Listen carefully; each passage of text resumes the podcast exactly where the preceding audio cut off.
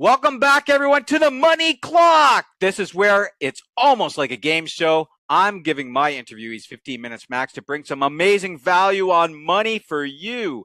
And in the hot seat today is my guest, Shanté. Say hello, Shanté. Hi, how are you guys? Great to be here. Okay, the way this game is going to start, Shanté, is just so you know, since you may not have read the instructions properly, but I'm sure you did. You have 15 minutes to bring the value for our listeners, and it's all about money. Your time starts now. All right. So, as you stated, my name is Shanté Nicole. I am the founder and CEO of Financial Common Cents. That's spelled C E N T S, like money, because we're here to discuss what money. I am always in the position of making sure that people are educated, making sure that people have the tools, the right knowledge, the right resources to meet their money goals, whether that's investing, budgeting, spending, saving strategies, and credit. I do touch on all of those things, but I will tell you credit is my forte. So you want some credit knowledge? I am here to give you that knowledge.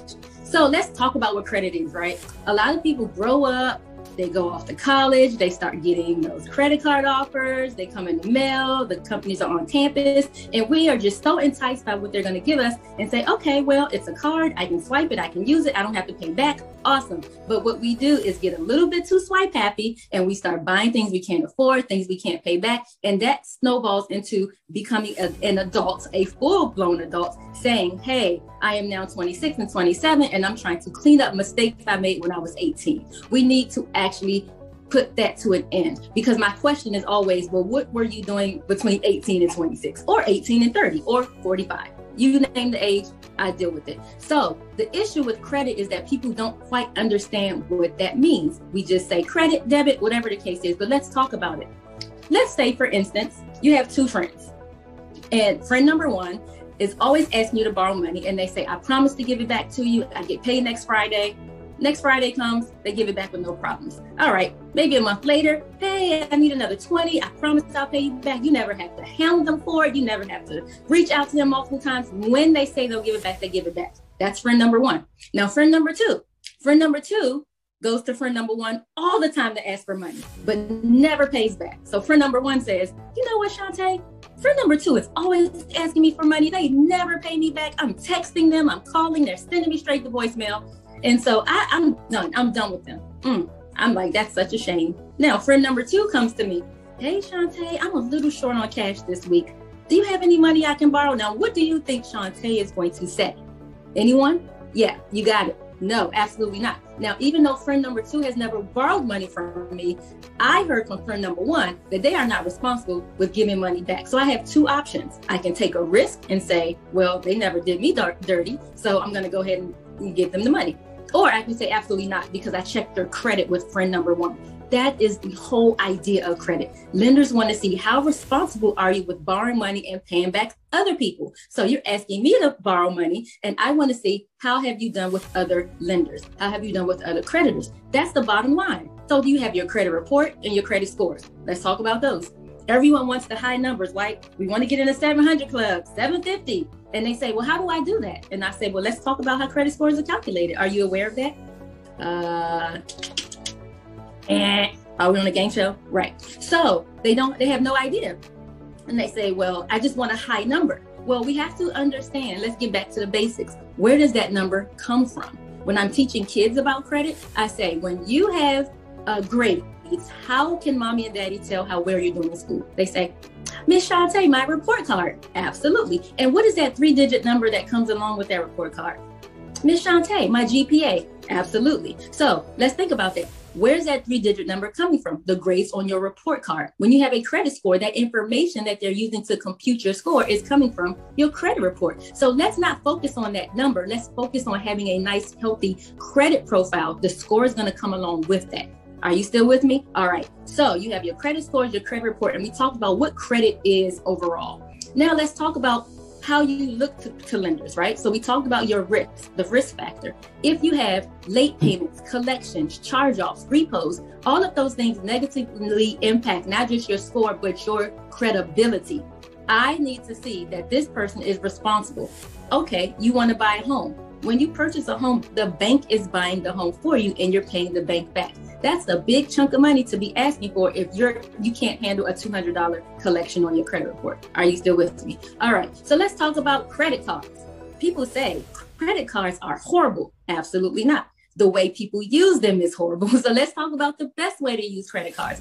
Credit cards can be used to your advantage. You can leverage credit. I have 16 credit cards, don't judge me, and I use seven of them on a consistent basis. And when I say consistent, I mean monthly basis. Well, why would you do that, Shanté? You're borrowing money you can't pay back. No, no, no. I'm borrowing money that I have the money uh, that I have the money for already, so that when it's due, I know I can pay it back with zero interest. Let's say that again zero interest. We want to make sure that we're not giving extra money to the creditors because they are billion dollar industries and that is how they make their money. When you borrow money and you don't pay back in full, that is how they make their money. So you want to use the credit because number one, it's helping you build your credit credibility. It's helping boost your scores. And number three, if they come with perks, whoa, why not? I have flown across the country for free because I simply used the credit card and paid it back in full because I had the money. So, one mantra that I always use is, and everyone should adopt this use credit cards for money that you have, not money that you think you're going to have when the bill is due. Because what happens? Life. Okay. The bill is due about a month later. You think you're going to have it, something comes up. Oh, I'll just make the minimum payment. Well, what is that going to do? Interest. Next month, oh, dang, I used it again and I thought I would have it, but I don't. What does that do? Interest. So we want to make sure we're swiping for money that we absolutely have in the bank that we can pay in full. So one tactic is maybe linking your credit card bills, um, linking your bills to your credit card. So your car insurance, your cable, your Wi-Fi, anything that you pay monthly anyway, why not build credit while you're taking care of your monthly expenses? That is one way I do it. You don't have to do it that way, but that's definitely a surefire way to ensure that you're using it, using your credit cards for money that you have because you have to pay your bills anyway. Am I correct? Now, if you're not paying your bills, that's a whole nother topic. All right. So, not sure where I am with time, but we're going to keep on pushing. Now, we talked about credit usage. If you don't use credit cards, there is no way to show that I'm responsible with borrowing money and paying it back on a revolving and consistent basis. That's a little different than an auto loan. An auto loan is one payment, the same amount every single month. That's pretty easy, right? When you have revolving credit, you have to show a little bit of responsibility and discipline because however much you have to pay back depends on what? how much you actually use. So we want to get in the habit of using it, being responsible, but we want to make sure that we're not paying too soon why would I say that? People say, I want to use it and pay it off the next day. Isn't that a good thing? No, it's not a good thing because you're not giving it time to report to the credit bureaus, which means FICO doesn't know that you're actually using your credit cards. You swipe it for gas, you pay it off in two days. Your balance is zero. When they report to the credit bureaus, zero. So FICO says, well, wow, Sean, Say didn't use their card this month. The next month you use it for a sandwich, you pay it back the next day. Your balance is zero. It reports zero. FICO says, I guess she didn't use her credit card this month. And what happens is your score starts to be affected negatively because utilization is the second highest component of how credit scores are calculated. Payment history is number one. So, yes, make sure you're on time, but also make sure you're showing that you're using it and paying it back. So, please make sure that you're using your credit cards, keeping your utilization low because Showing none is just as bad as showing too much. So you want to keep it low, preferably under 30%. 10% is better. Easy math. A thousand dollar credit limit, you want to show a hundred dollars. Five thousand dollars, no more than five hundred dollars. Okay, but you don't want to pay back too soon. Well, how do I know when I should pay back or not? Well, there's something called a billing cycle. Every credit card statement has a billing cycle, and here's what you should always remember: it doesn't matter if it's a gas card, a secured card, a retail card, or unsecured card. Whatever your balance is when the cycle closes, that's what gets reported. So keep in mind, if you pay off too soon before your cycle closes, they're going to report whatever that balance is, which will be zero. If you use $800 of $1,000 and you only want to show 100, pay it down to 100 before your cycle closes. Then it's safe to let that report. And then when your bill is due, how much are you going to pay? $25 minimum payment? Absolutely not. $100 because we don't want to pay what? Interest. Okay, you want to keep that in mind. I always discuss this, and I spend a lot of time on it because most people have no idea that a, a billing cycle even exists, right? So we want to make sure that we are studying the information that we've been utilizing for years. Okay, we people have been using credit cards since they were 18 and 19. Now most of my clients are between 25 and 50, and they have no idea how it really works. Okay, credit. Think about it like a chess game. Okay, think about it like playing a game on the football field.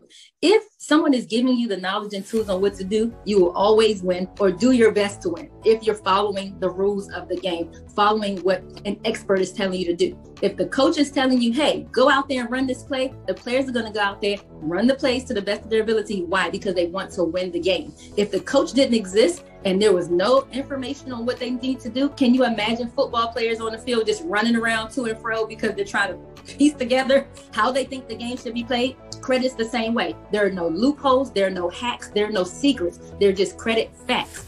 Understand how credit works. Understand the basic information about how credit scores are calculated. Now, we could d- d- dive into credit law, which can be very lengthy, but understand that there are laws that the credit bureaus must abide by when they're reporting. There are rights that you have as a consumer when it comes to how they report. Even collections, they cannot say whatever and do whatever and collect from you. However, collection agencies have laws they have to abide by, and you have rights as a consumer when it comes to how they collect from you. So I just wanted to kind of give you a very, in a nutshell, overview about what credit is, how it works, one of the easiest ways to start maximizing your credit, which is use those credit cards. And if you don't have any, do some research and see which card will best suit your lifestyle and your financial situation. Wow. You put in so much information there. I am blown away myself. and you are such a fabulous talker. You didn't miss a beat there, I'll tell you. You were going and going and going. And I tell you, if I would have given you an hour, you would have been able to fill it you are five minutes early though, so you are in the money game here. Absolutely. You understand your limits and you know where to stop and make sure that the value's in there for you, for everyone around us. And I want to say thank you so much for that. Guys, I'm so happy you got to watch that amazing Guest on the Money Clock podcast. My name is Robert Timmons and I want to tell you something today. You're here because you want to know a little bit more about the money frequency. You want to know how to get more, how to give more, how to provide more service so you can get that flow coming into you. Well, I want to tell you something. We're expanding. We're looking for people that are living in the USA, mission driven, love challenges, love competitions, and that want to earn more money and helping families while doing it. Yes, we teach families how money works. We deal with financial literacy because that's the key, guys.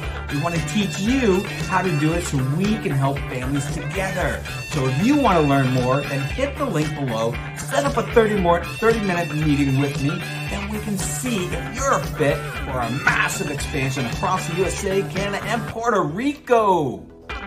Guys, I'm so happy you got to watch that amazing Guest on the Money Clock podcast. My name is Robert Timmons, and I want to tell you something today.